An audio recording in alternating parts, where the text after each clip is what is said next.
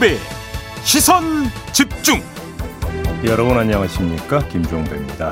윤석열 정부의 국정 운영에 민주당이 연일 날을 세우고 있는데요. 2부에서 윤건영 의원에게 야당의 자세한 입장 들어보고요. 3부에서는 국민의힘, 국민의힘 혁신위 부위원장을 맡고 있는 조혜진 의원 연결해서 당정 인적 개편 필요성에 대한 의견 들어보겠습니다. 이어서 이기일 보건복지부 이차관 연결해서 현재 방역 상황에 대한 진단과 대책 들어보겠습니다. 7월 21일 목요일 김종배의 시선 집중 광고 듣고 시작합니다.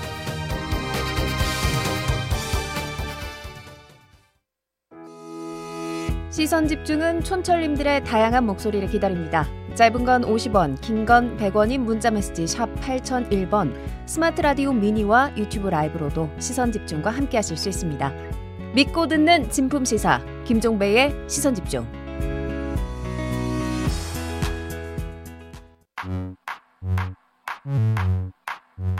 뉴욕에 뉴욕 타임즈가 있다면 시선 집중에는 JB타임즈가 있다.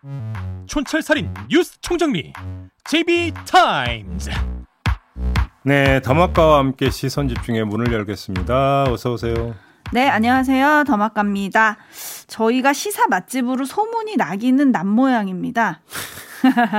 선초님이 네. 시사 맛집 시선 집중에 집중하러 왔습니다. 음. 이 시간 맞추기가 하루 일과의 큰 소일거리가 되었습니다. 어, 그럼요. 맛과 영양을 다 잡은 집인데요. 뭐. 네. 음. 송주환님, 네. 미국 필라델피아입니다. 시선 집중이 어느새 제 저녁 식사의 고정 반찬이 되어버렸어요. 아, 저녁 프로그램이군요. 음, 네. 시선 집중 때문에 매일매일 편식 잘하고 있습니다. 감사합니다. 어, 영양소가 그러니까 골고루 들어있는데. 네. 그러게요. 네. 편식하신다는 건 애정하신다는 뜻이겠죠? 그렇죠. 어, 해석 좋았어요. 네. 아우, 칭찬도 듣고 오늘 네, 복권 하나 사야겠습니다.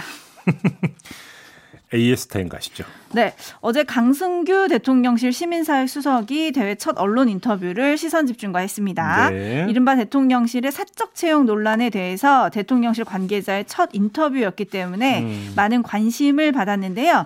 가장 주목받은 단어는 엽관제였습니다. 네. 강승규 수석은 대통령실 채용은 공개 채용 제도가 아니고 비공개 채용 제도, 소위 말하는 엽관제다라면서 음. 사적 채용 프레임 공격은 부적절하다. 철저한 공적 채용 절차와 공적 검증을 거친다라고 해명을 했습니다. 네. 하지만 이 엽관제라는 것이 오히려 대통령이 제시한 능력과 공정과는 좀 맞지 않는 거 아니냐라는 음. 지적이 제기가 됐고요. 네. 어설프게 진화에 나섰다가 불을 키웠다 이런 비판 보도도 있었는데요.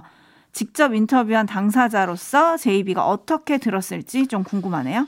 네, 저희가 인터뷰했던 분의 의견에 대해서 저희 방송에서 사후에 평가하는 것은 그렇게 적절한 것 같지는 않습니다. 어허. 그래서 그거에 대해서는 말을 안 하겠고요. 다만 어제 그 인터뷰에서 주된 주제는 공적 검증이 제대로 이루어지고 있는가 이 문제였었습니다. 그렇죠. 그리고 그 제대로 이루어지고 있는가를 점검하기 위한 항목 가운데 하나가 어, 대통령실 직원이 다른 회사의 사내 이사나 이런 겸직을 하고 있는 문제를 제가 질문을 한 바가 있었습니다. 네. 근데 어젯밤에 또 다른 사례가 나왔습니다. 음. KBS가 보도한 건데 요 얘기로 좀 잠깐 짚어야 될 것 같습니다. 네. 청와대에 박모 행정관이라고 있습니다. 총무 비서관실 총무 운영 관리팀 소속이라고 하는데요. 이 박 행정관이 충북 청주에 있는 가스 판매 업체 사내 이사로 등재돼 있었다고 합니다. 음흠. 지금 벌써 보도 탄 사례만 이러면 세 건이 됩니다. 네.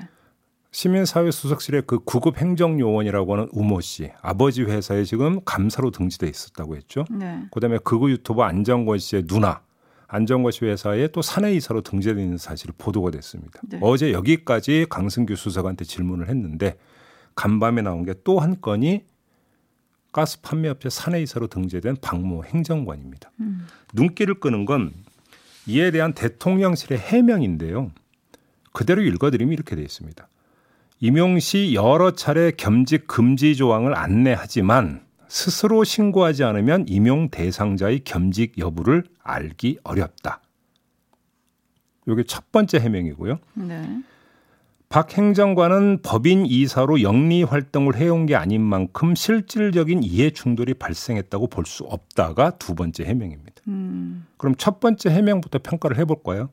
자, 이거는 국가 공무원법 위반 소지가 있다라고 하는 게 문제 제기 핵심 내용입니다. 대통령실에서 항상 이야기하는 게 법률 기준 아니겠습니까? 네. 그럼 법 위반 사항을 걸러내는 거잖아요. 그럼 이건 공적 검증 과정에서 기본 중에 기본이 돼야 되는 거잖아요. 근데 대통령실의 해명은 뭡니까? 스스로 신고하지 않으면 알기 어렵다. 음. 이게 검증입니까, 그러면? 이게 저희 첫 번째 문제제기고요. 네. 두 번째, 실질적인 이해 충돌이 발생했다고 볼 수 없다고 지금 했는데 이해충돌 방지법이지 이해충돌 처벌법이 아니잖아요. 음. 이해충돌 이야기 나오는 것은 이해충돌 행위를 하면 그 다음에 처벌하겠다는 것은 당연지사고 그런 행위를 막기 위해서 사전에 무엇을 해야 될 것인가를 규정한 게 이해충돌 방지법이잖아요. 그렇죠. 그러면 이해충돌 방지법이 제정됐던 취지에 입각해서 본다면 실질적인 이해충돌이 발생했다고 볼 수 없으니까 문제 없다라는 해명이 대통령실에서 할 해명입니까 이게? 음흠. 이건 마인드의 문제잖아요. 둘 다 문제가 있다는 겁니다. 이런 점에서. 네, 그리고 어제 강승규 수석이 그랬잖아요. 그러니까 검증하는 기간 동안은 전 직장을 그만두지 못하게 한다. 네. 뭐 낙마할 수도 있으니 검증 기간에. 네. 근데 이분은 지금 임용돼서 일하고 있는 거면 그죠? 정리됐어야 되는 게 맞는 것 같고요. 오호사 하나님이 서류 한번 떼보면 될 것을 점점점 해주셨고요. 아니 그러니까 이 본인은 실수고 몰랐다. 라고 하는데 그것도 말이 안 되는 가족 게요. 가족 법인이었고 무보수 뭐 사내 이사로 등재까지 됐다면 자신의 인감 도장이나 이런 거 아마 다 제공을 했을 거예요. 근데 그걸 그러니까 기억에서 그러면 지워서 모르고 있었다라고 하는 게 말이 됩니까? 음흠. 그러니까 일부러 기억을 지우지 않는 이상 이 해명도 사실은 좀 납득이 안 되는 해명인 거죠. 네, 유리닝 님이 언론에서 알고 있는 걸 왜 대통령실은 몰랐을까요? 라고 해주셨고 음. 헨젤과 그레테님은 대통령실은 투잡 알바하러 가는 곳인가요? 라고 물음표 해주셨는데 그런 곳은 아니죠. 네. 좀더 철저한 검증 어제 강조를 하셨지만 여튼 좀 틈은 좀 몇 군데 있는 것 같습니다. 네. 제이비타임스 오늘 주목할 뉴스들 챙겨드리겠습니다. 첫 번째 뉴스 어떤 건가요? 박홍근 더불어민주당 원내대표가 어제 국회 원내 교섭단체 대표 연설에 나섰습니다. 이 자리에서 탄핵을 언급해서 논란이 되고 있는데요. 그 목소리 한번 직접 들어보시죠. 대통령 가족과 친인척 측근 비리는 정권뿐 아니라 나라의 불행까지 초래합니다. 박근혜 정부 시절 청와대의 공적 시스템을 무력화시킨 비선실세 최순실의 국정농단은 헌정사상 초유의 대통령 탄핵으로 이어졌습니다. 자, 이렇게 탄핵을 거론하니까 허은하 국민의힘 수석 대변인이 바로 치고 나왔는데요. 이렇게 치고 나왔습니다. 국민께서는 169명의 국회의원 거대 의석을 무기로 마치 언제든 대통령 탄핵을 시킬 수 있다는 듯한 오만함을 느꼈을 것입니다. 과거 추억에 빠져 입만 열면 탄핵을 전가보도로 쓰는 민주당. 과연 협치에 의지가 있는지 묻고 싶습니다. 네, 어떻게 봐야 될까요? 박홍근 원내대표의 화법은 사실 언급입니다. 과거에 이런 일이 있었다라는 화법이죠. 그렇죠? 네. 하지만 이건 직역이고요. 정치권이 의역을 안 할 리가 만무한 거 아니겠습니까? 네. 허은하 수석 대변인의 반발은 적극적 의역의 결과로 봐야 될 것 같은데요. 적극적 의역을 안 할 수가 없는 것이 인사 논란에 야당 공세를 결합하면 논란의 성격은 도덕 문제에서 정치 문제로 복잡하게 만들 수 있다라는 점. 음. 두 번째, 지지층의 윤석열 대통령 방어를 홀수할 수 있다라는 점. 음. 이런 어떤 그 정책 전략을 깔고 대응할 수가 있는 거 아니겠습니까? 네. 이렇게 보면 박홍근 원내대표가 원내 교섭단체 대표 연설에서 탄핵을 입에 올릴 이유가 굳이 있었을까라는 생각을 해보게 됩니다. 음. 그냥 한 정치인이 그냥 하는 얘기도 아니고 야당의 투톱 가운데 한 사람이 국회 연설이라는 공식 무대에서 굳이 과속성 발언을 하는 게 원칙적으로나 전략상으로나 적절하냐 이런 문제 제기가 나올 수 있는 거죠. 여기까지가 1차 평가고요. 2차 평가도 있습니다. 2차 평가는 뭡니까? TV조선이 지난 17일에 여권 관계자의 말이라면서 이런 보도를 했는데요. 잠깐 들어주시죠. 지지율이 30%가 되면 야당이 말을 안 듣기 시작하고 20%가 되면 관료가 말을 안 듣기 시작하고 10%가 되면 측근들이 떨어져 나간다. 그러다가 한 자릿수까지 되면 그때서야 탄핵 얘기가 나올 거다. 이게 뭔 얘기냐면 음, 한 여권 관계자가 했다는 말을 전한 거거든요. 아, 여권 관계자가 이런 말을 했다? 예. 그런데 어제 조선일보가 이런 보도를 내놨어요. 박민영 국민의힘 대변인이 여권 관계자 인터뷰를 제가 했다고 오해하는 분들이 있는 것 같은데 전혀 사실이 아니다라며 손사래를 쳤다라고 음. 보도를 한 겁니다. 네. 근데 저런 발언의 주인공이 누군지는 사실은 별로 중요하지가 않고요. 중요한 건 그게 누구든 여권 사람이라는 것이죠. 네. 야권이 아니라 여권입니다. 다시 말해서 박홍근 원내대표의 발언만이 아니라 여권 안에서도 탄핵 이야기가 나오고 있다라는 현실이라면 국민의힘은 대야 공세 말고도 내부 단속에도 신경을 써야 한다라는 결론에 도달한다. 음. 이런 이야기가 되겠습니다. 내부 단속에도 신경을 써야 된다 이 음. 말씀이신 건데 출범 이제 두 달 됐습니다. 정부가 출범한 지 두 달 좀 넘어가고 있는데요. 예. 두달 만에 탄핵이라는 단어가 공식적으로 국회 본회의장에서 언급이 됐기 때문에 음. 좀 빨랐던 거 아니냐 뭐 이런 얘기도 있고 네. 뭐, 뭐 야당이 그 정도 말은 할 수 있지 않냐 지금 촌철님들의 의견이 갈리고 계시긴 하거든요. 음. 어쨌든 야당은 공격을 했고 여당은 수비를 해야 하는데 관련해서 어제 박지원 전 국정원장이 음. 결국은 이 난국을 타개하려면 윤석열 대통령이 결단을 해야 되는데 음. 당과 정부, 대통령실까지 인적 교체를 해야 할 거다라고 네. 하지 않았습니까? 예. 그렇게까지 갈까요? 그거와 관련된 뉴스를 다음으로 준비를 했는데요. 바로 어허. 한번 이어가 볼까요? 아, 그럼 이어가고 촌철님들의 예. 반응을 전해드리겠습니다. 네. 어떤 거죠? 권성동 어, 국민의힘 대표 직무대행 겸 원내대표가 어제 SNS에 이런 글을 올렸는데요. 그대로 읽어드리겠습니다. 네. 최근 대통령실 채용과 관련한 저희 발언에 대해 송구하다는 말씀을 드립니다. 특히 청년 여러분께 상처를 주었다면 사과드립니다. 소위 사적 채용 논란에 대해 국민께 제대로 설명드리는 것이 우선이었음에도 저희 표현으로 논란이 커진 것은 전적으로 저희 불찰입니다. 요런 내용이었거든요. 음. 그러자 장재원 의원이 나서서 한마디 했는데요. 들어주시죠. 원내 대표님께서 청년들한테 좀 사과를 하셨는데 그건 잘 하셨다고 보세요? 대표께 사과했으니까 그거는 그거대로 진정성 있게 받아들여야 되지 않나 싶어요. 네. 네, 장재원 의원 말할 때 이렇게 깍깍 새 소리가 들리는 거는 저희가 넣은 효과음이 아닙니다. 네. 원래 있는 거예요. 음. 참고로 하시고요. 음. 그럼 두 사람의 갈등이 권성동 원내대표의 청년들에 대한 사과로 뭐 일단락 됐다 이렇게 보면 될까요? 아니 지금 오디오가 이제 아마 까마귀 소리죠. 네. 그것 때문에 잘 전달이 안 된 것 같아서 장재원 의원의 말은 뭐 그건 그거대로 진정성 있게 받아들여야 하지 않느냐 뭐 이런 그 내용이었거든요. 사과는 네. 그렇죠. 이제 그거를 다시 한번 이제 전해드리고 이 두 사람의 갈등 또는 권력 투쟁을 묘사해온 언론은 이 두 장면을 엮어서 이번엔 장재원 의원이 판정성을 거뒀다. 음.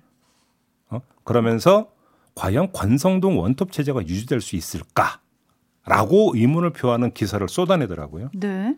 그런 기사에 딸려 나온 이야기는 간장연대 아니면 김장연대였습니다. 네, 요리 프로도 아닌데 간장과 김장이 등장을 하는데 네. 뭐 여튼 김장 연대라면 김기현, 장재현 연단을 말하는 거지요. 네. 조기 전당대회를 열어서 새 대표를 뽑아야 한다. 뭐 이런 얘기인 거죠. 그렇죠. 근데 어디 그뿐입니까? 이 간장 연대와 관련해서는 안철수 대표, 장재원 사무총장 제휴설까지 또 보도가 나왔습니다. 어허. 안철수 의원은 처음 듣는 얘기라고 부인을 하기는 했습니다만. 네. 근데 아무튼 또 오늘 뭐 당 지도체와 관련한 입장을 표명할 거다라는 또 예측, 그러니까 예고 기사까지 어제 또 나왔더라고요. 아무튼 이런 모든 걸 정리를 하면은 결국은 국민의힘 지도체제 문제로 다시 귀착이 되고 있는 거잖아요. 그래서 조금 전에 더마아까가 질문했던 당정 인적 개편 문제하고 연결이 되는 거 아니겠습니까? 네. 그래서 이제 그 이걸 짚어보자고 한 건데요. 아무튼 현재는 썰 수준으로 지금 오가고 있는 그리고 보도를 타고 있는 이것들이 과연 신빙성이 있는 건지 한번 이걸 짚어봅시다. 음. 자 이준석 대표 징계 그러니까 당원권 정지 6개월이었죠. 네. 이걸 놓고 이걸 거리로 볼 거냐 사고로 볼 거냐 여기서 아주 잠깐 당내 논란이 되다가 최고위원회의에서 사고로 본다는 당 사무국의 해석을 수용을 해서 결정을 하지 않았습니까? 음. 이런 결정에 따라서 전당대회가 아니라 대표 직무 대행 체제로 간 거잖아요. 따라서 전당대회를 열려면 두 가지 경우의 수 가운데 하나가 성립이 돼야 돼요. 뭐냐면 최고위원회가 안면 몰수하고 이 결정을 확 뒤집어 버리거나 아니면 이준석 대표가 사퇴 선언을 하거나 이 두 가지 경우의 수가 아니면 전당대회를 열어서 새 대표를 뽑는 건 불가능하다는 겁니다. 음. 절차상으로. 네. 그러면 현실화 가능성이 있느냐 이걸 짚어봐야 될 거 아니겠습니까? 근데 현실화 가능성이라는 질문을 한번 이렇게 바꿔봅시다. 이런 경우를 현실화할 수 있는 힘은 어디에 있을까? 음. 요거 아니겠어요? 네. 아무리 생각을 해봐도 제 짧은 머리로는 그 힘은 윤석열 대통령밖에 없는 것 같아요. 음. 그러면 윤석열 대통령이 정말로 이런 힘을 행사할까? 행사를 한다면 그건 뭐가 되는 겁니까? 권성동 대행을 버린다는 뜻이 됩니다. 어. 그렇게 해석을 할 수밖에 없는 거죠. 네. 그런데 얼마 전에 따로 만나서 상의를 하고 저녁을 같이 먹은 사람을 지금 바로 버린다? 이게 현실화될 수 있을까? 이거에 대한 대답이 먼저 돼야 되는 것이죠. 그럼 지금 제이비의 분석에 따르면 뭐 어떤 연대든 아직 권력은 권성동 원내대표 대표 권한 대행에게 있다. 뭐 이렇게 귀결이 좀 되는 것 같은데. 그렇습니다. 저는 또 그게 궁금하더라고요. 사과할 의향이 없다라고 하다가 어제 사과를 하지 않았습니까? 네. 청년들에 네. 대해서 네. 하루 만에 입장을 바꾼 배경은 뭘까요? 그제부터 나타났던 그 낮부터 나타났던 주된 현상이 뭐냐면 그 구급 행정요원 우모 씨 관련 논란에 대해서 대통령실이나 이런 데서 아주 적극 대응을 하는 것이었잖아요. 네. 그렇잖아요. 그 연장선상에서 권성동 대행의 사과를 보면 될 것 같다라는 생각이 듭니다. 무슨 아. 이야기냐면 어, 이게 지금 그 계속 커지고 있기 때문에 적극 대응을 해서 끊어야 된다라고 하는 여권 내부의 폭넓은 공감대의 결과로 음흠. 결국은 권성동 원내대표 그다음에 대표 직무대행의 사과로까지 이어진 것이 아니냐.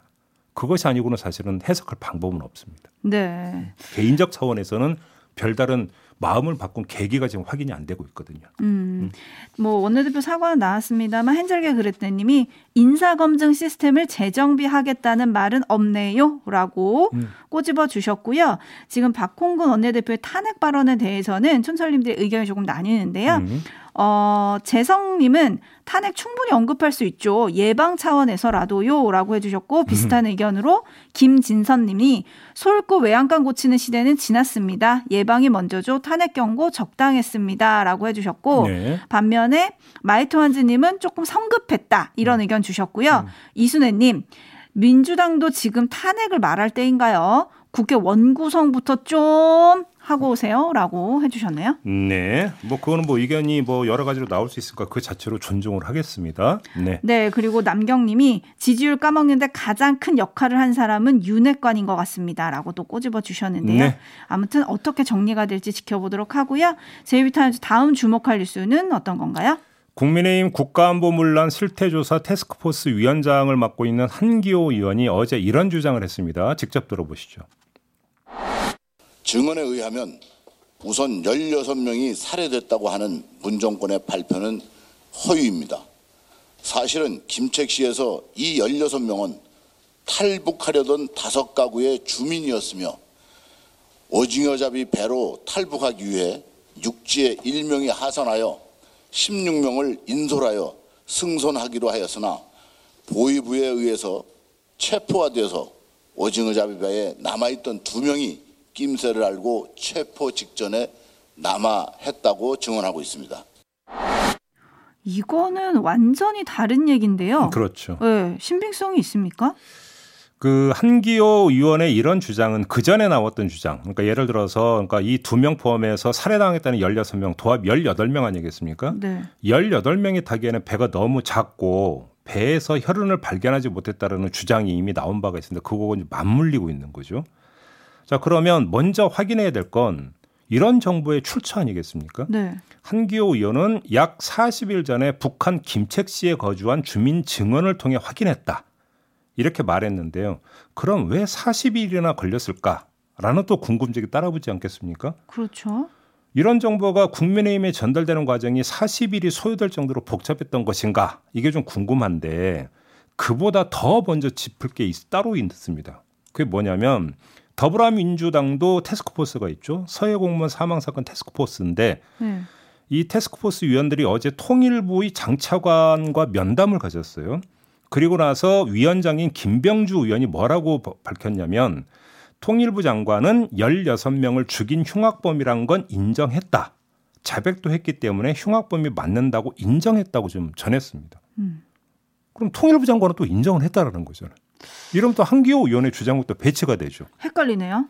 근데 또 통일부는 장관은 16명은 법적 판단이 아니라 사회적 인정에 불과하다고 했다. 또 이렇게 또 얘기를 했거든요. 이건 무슨 말이죠? 그러니까 이게 뭔가 명백히 갈라진 건 아니다. 아마 그런 취지의 또 통일부 설명인 것 같은데 네. 어느 장단에 춤을 춰야 되는 겁니까?